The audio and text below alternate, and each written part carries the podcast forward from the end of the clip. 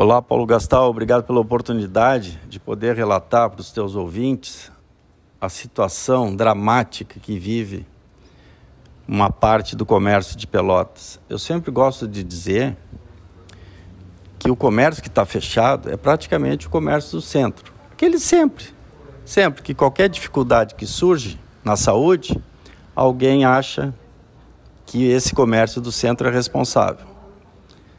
Então, e todo outro comércio, indústria, todo, todo eu diria assim, Paulo Gastal, para a população entender que de 18 a 20% da economia de Pelotas está é, tá proibida de trabalhar e de 82 a 80% está totalmente liberada, né? Não tem restrição nenhuma para ninguém.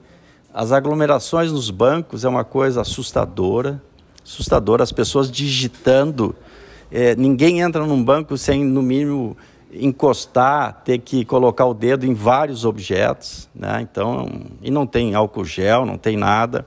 As filas são enormes, aglomeradas, mas quem está fechado é o lojista, o pequeno, aquele ali, né? Que não tem mais condições de, de pagar esse preço, porque está virando uma brincadeira, né?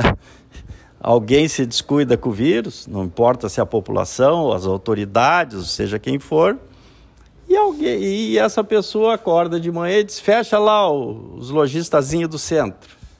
Não adianta nada, né? Nós fomos fechados para vocês, para os senhores terem uma ideia, fomos fechados sexta-feira à noite, né? Então hoje está fazendo sete dias, sete dias que não podemos atender nossos clientes na sexta-feira à noite, nós tínhamos 30 leitos ocupados nas UTIs em função do Covid. Hoje, sete dias depois, temos 60. E nós estamos fechados e continuaremos fechados, senhores, até o dia 15 de março. 15 dias. Após um ano terrível de vendas, após dois meses que são é, extremamente ruins de venda, janeiro e fevereiro, alguém elegeu novamente a minha categoria, os meus colegas, para que pagássemos a conta pela irresponsabilidade de muitos. Então isso é quase um desabafo, né, Paulo? Mas eu, gosto de dar esses números para as pessoas entenderem. Nós estamos há sete dias fechados e dobrou o número de infectados. Dobrou. Quer dizer, não é propriamente nas nossas lojas que esse vírus se encontra.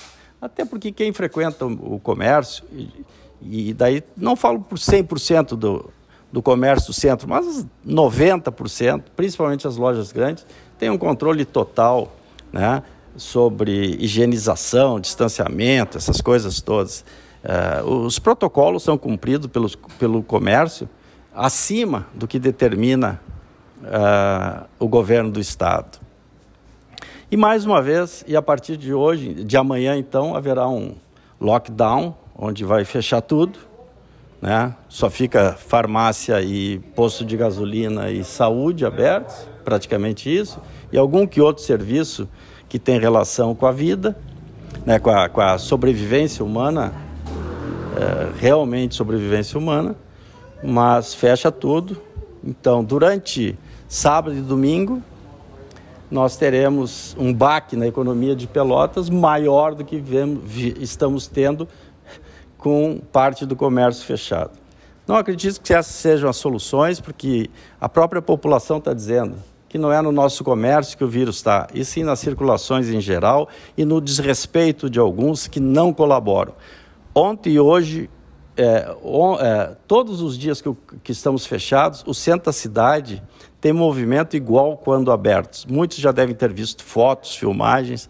Né? Hoje mesmo, as filas dos bancos, é, o centro da cidade, lotéricas e outros, farmácias, é, tudo, tá? É, tem muita gente no centro, muita gente, mais do que muitos dias quando tudo funciona.